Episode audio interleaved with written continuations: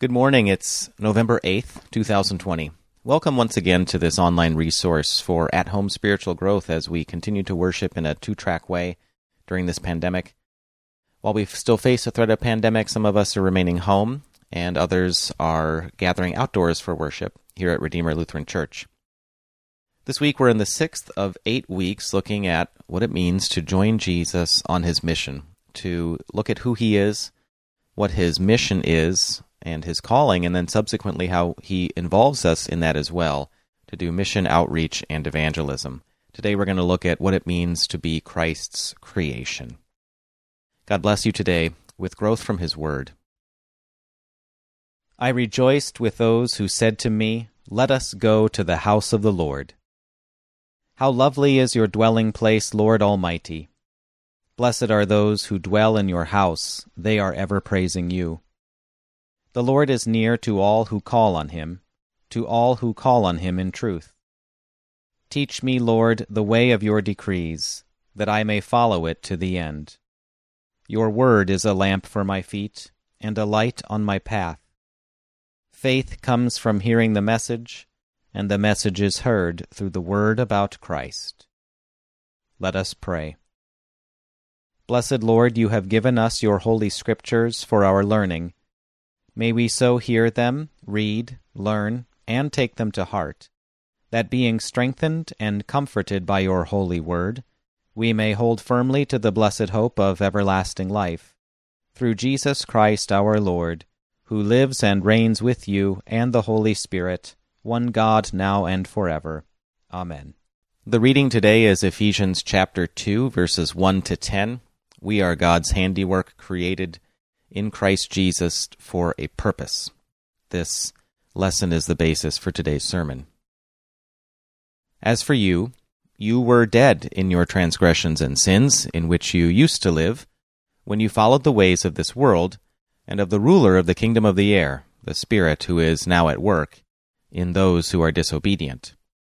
All of us also lived among them at one time, gratifying the cravings of our flesh, and following its desires and thoughts. Like the rest, we were by nature deserving of wrath.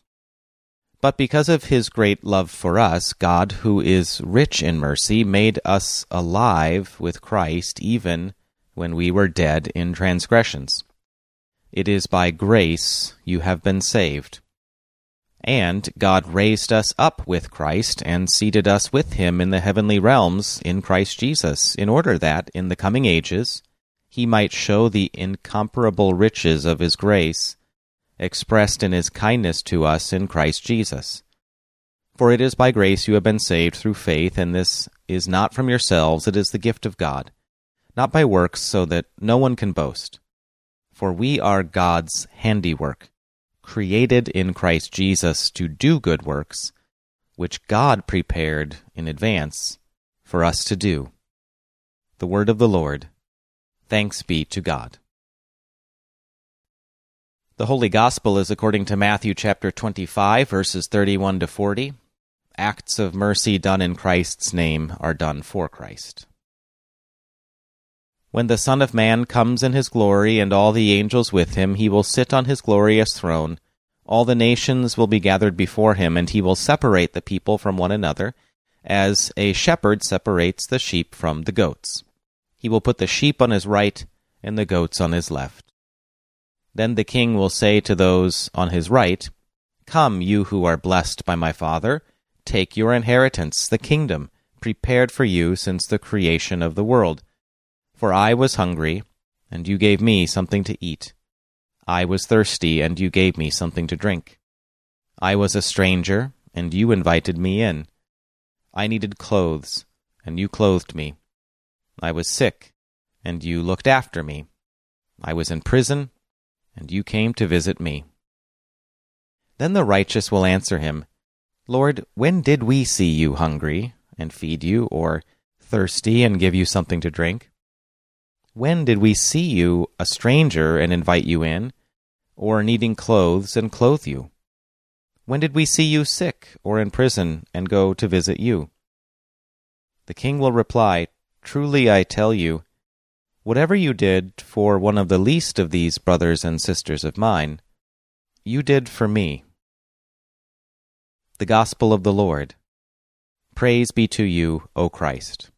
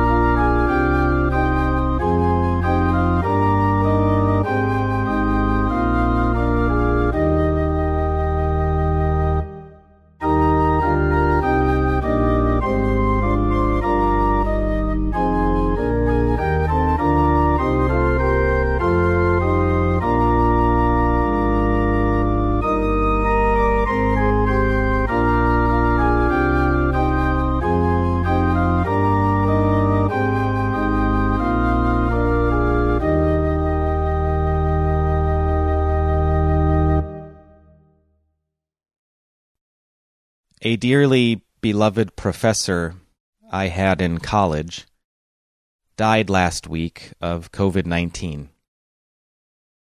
And for some reason, when I heard the news, one of the sillier things he used to say in class came to my mind as I sat down to write this sermon. You see, in class, when we came across something really worth remembering, he was one of our theology professors He'd often say, with a twinkle in his eye, You'll want to cross stitch that onto your whoopee cushion. You'll want to cross stitch that onto your whoopee cushion. I know it doesn't make sense, but I remember it. Now, I had that memory because today's text, Ephesians chapter 2, especially the last two verses, which we're focusing on, this is one of those passages that if we were going to cross stitch something onto our whoopee cushion, as my professor taught, this might be one of those passages.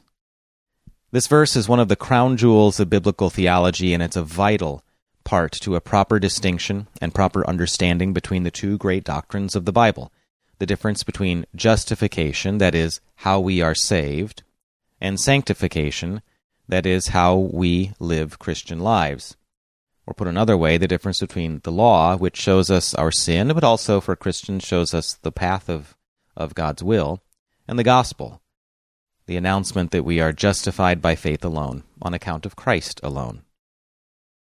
So today we're going to dive right into these passages to see what God gives to you and what God does through you.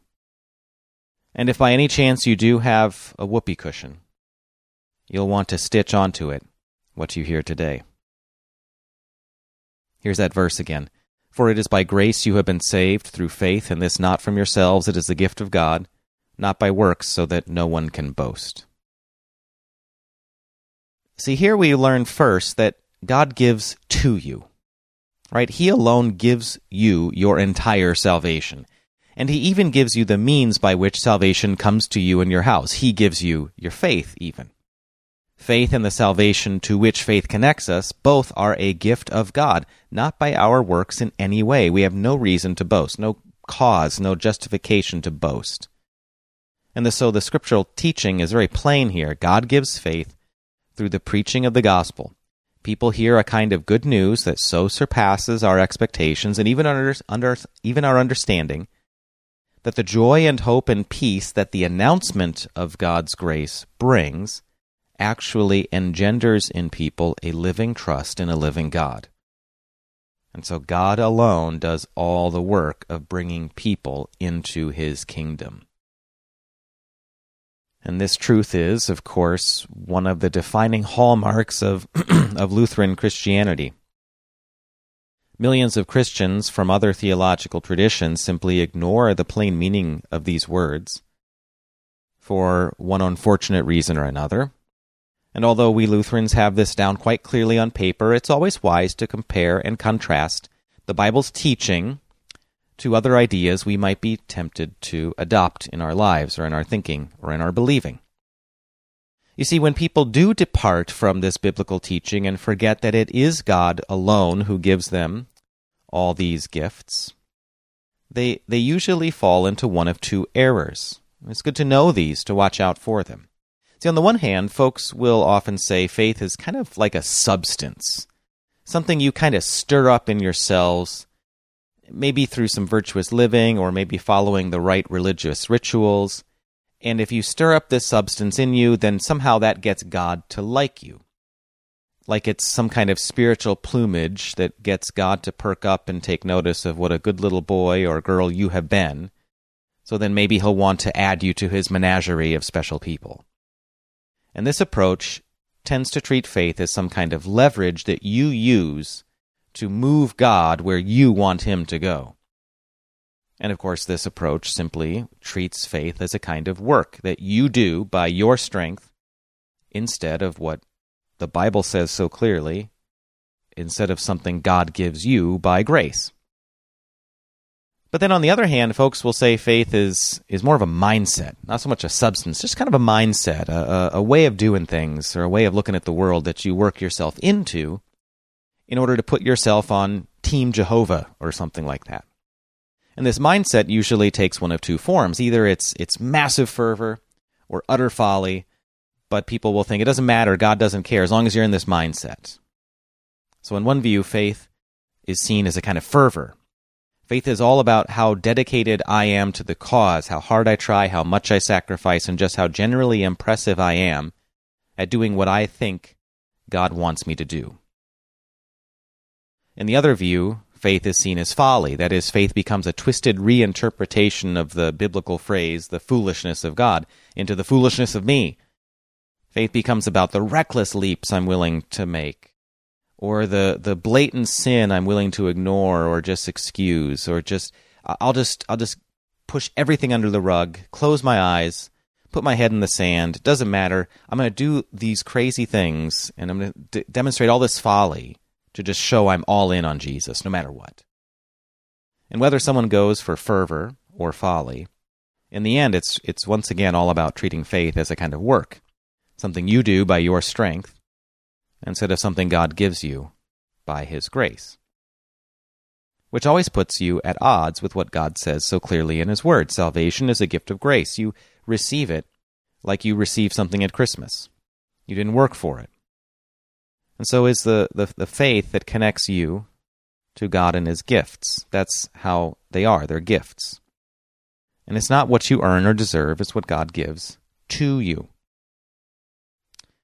But once God has given the gift of faith to you, He's not actually done. He then begins to work through you. Yes, folks, you heard it here in a Lutheran church. There is something for you and me to do. Absolutely, there is. It's just that what we do doesn't count toward our salvation.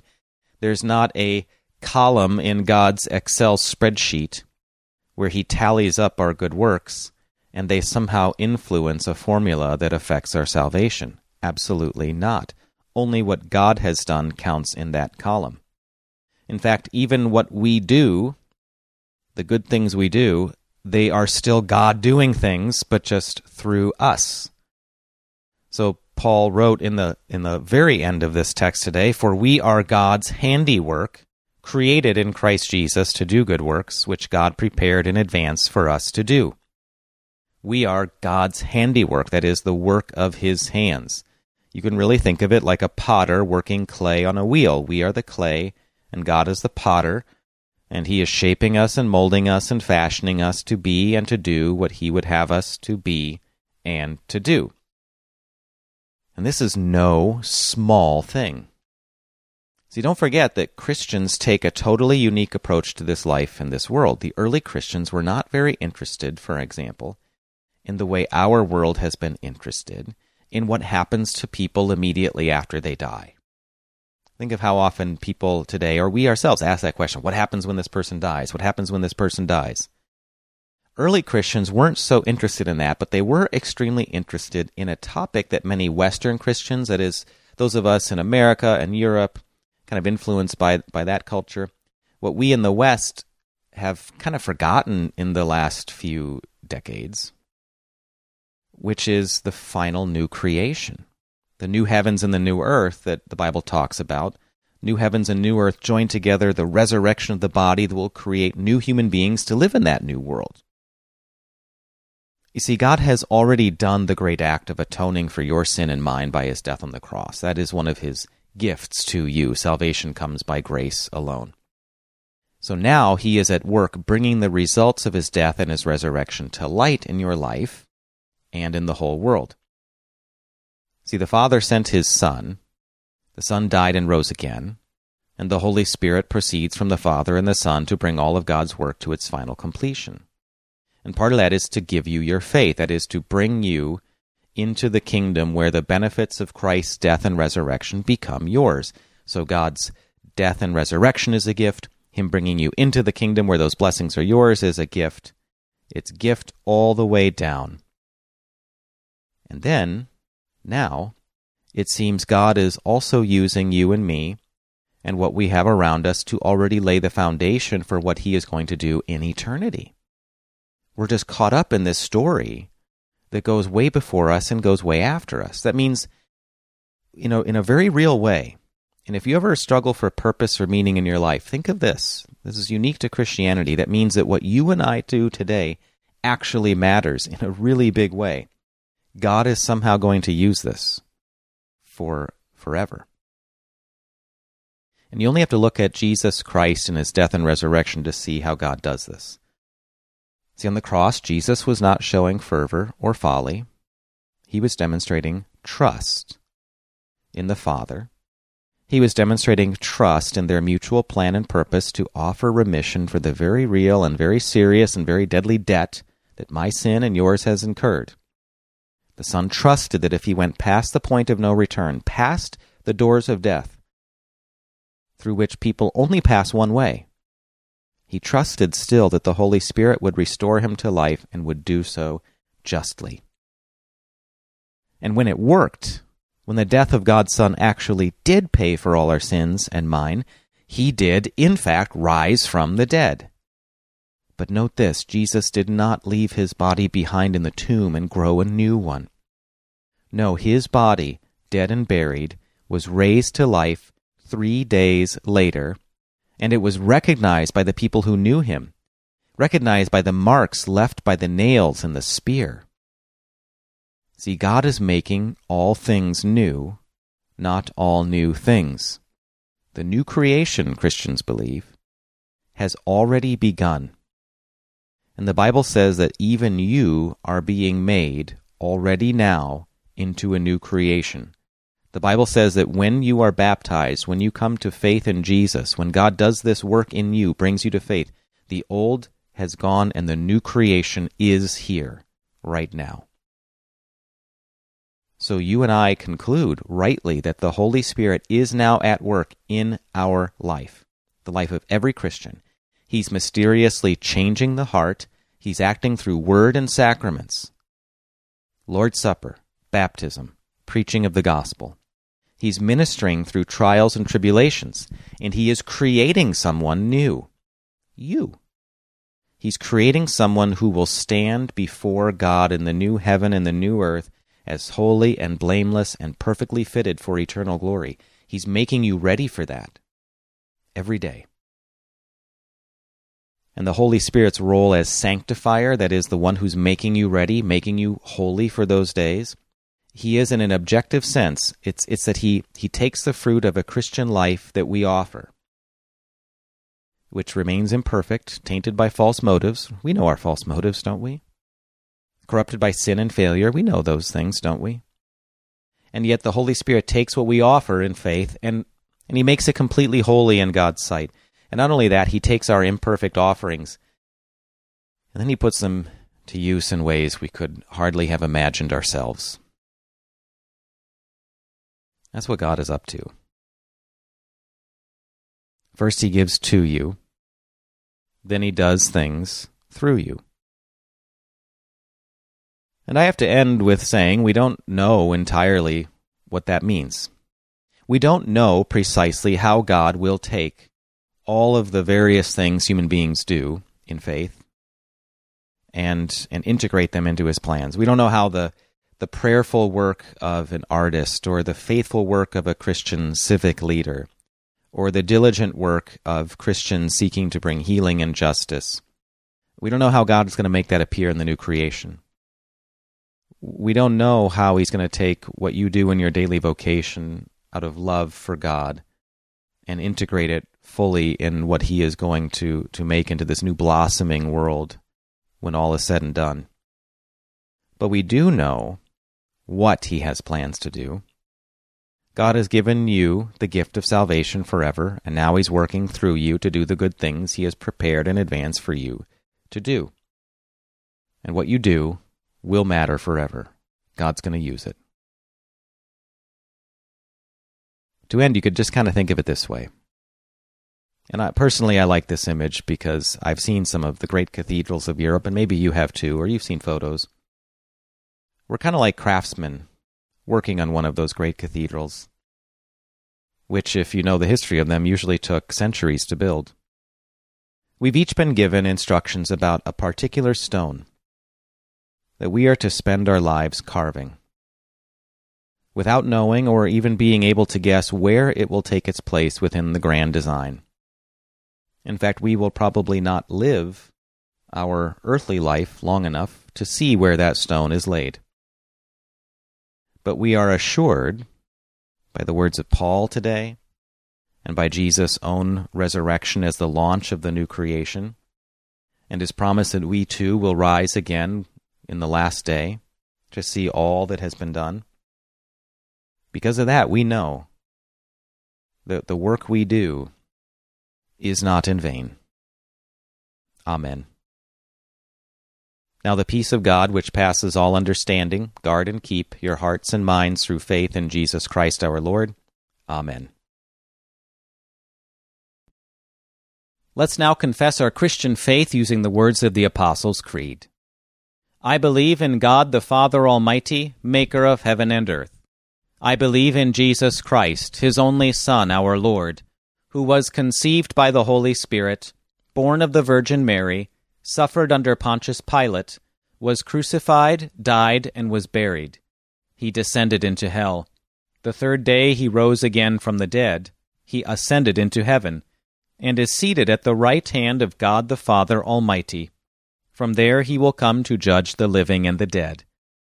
I believe in the Holy Spirit, the holy Christian Church, the communion of saints, the forgiveness of sins, the resurrection of the body, and the life everlasting. Amen. Let us pray. Lord, you are our help and deliverer, and to you we bring the prayers and petitions of your people, that you may grant to us all things good and needful, and guard us against all things evil and harmful. That the Lord would rule over the darkness and shine his light over all the earth. That those from many nations may be united as one people through baptism, and live together in faith, by the power of the Holy Spirit let us pray to the Lord. Lord, have mercy. That the Lord would grant us wisdom and courage, that we may be prepared at all times to receive him when he comes in his glory, and that we may not be distracted by earthly glories that fade away or disillusioned by earthly disappointments, which will come to an end. Let us pray to the Lord. Lord, have mercy. That the Lord would give courage to all pastors as they preach and teach the word of the Lord that all those who hear may believe, and that believing they may live in righteousness and godliness before the world, and be kept to the day when Christ returns as Lord and Judge of all. Let us pray to the Lord. Lord, have mercy. That the governments of the world and our leaders would act justly and with mercy, that we may be spared war and violence, that we may use wisely for the Lord's glory his gifts of liberty and the abundant blessings he has poured out on our land, let us pray to the Lord. Lord, have mercy. That the Lord would give aid and comfort to the sick, the suffering, and those in their last days. That he may grant healing according to his will and strength to bear up under the weight of loneliness or affliction. We pray especially for all those who continue to suffer under this dreadful pandemic, and those who are losing loved ones daily. Let us pray to the Lord. Lord, have mercy. That we may not grieve as those who have no hope that we may rejoice in the promise of the resurrection to life everlasting, and that we may encourage one another with these words Let us pray to the Lord. Lord, have mercy. That we may find a home within the house of the Lord here on earth, that we may rejoice in the Lord's word and sacraments by which we are brought to faith and nurtured in this faith, and that we may be sustained in the days of waiting, serving the Lord in anticipation of his return. Let us pray to the Lord. Lord, have mercy. That we may be ready to receive the Lord when he comes again in glory, that the Lord may open the hearts of those who have wandered away from the faith, and that the Lord may restore those caught up in error's maze. Let us pray to the Lord. Lord, have mercy. That the Lord may hear and answer the prayers of his people, and that we may be content with his answer, trusting in his heaven in his fatherly will and wisdom to grant us all that we need and that all will profit our salvation. Let us pray in the name of our Savior, Jesus Christ our Lord. Amen. The Lord's Prayer Our Father, who art in heaven, hallowed be thy name. Thy kingdom come, thy will be done, on earth as it is in heaven. Give us this day our daily bread, and forgive us our trespasses, as we forgive those who trespass against us and lead us not into temptation, but deliver us from evil. For thine is the kingdom, and the power, and the glory, for ever and ever. Amen. The Almighty and merciful Lord, the Father, the Son, and the Holy Spirit, bless us and keep us. Amen.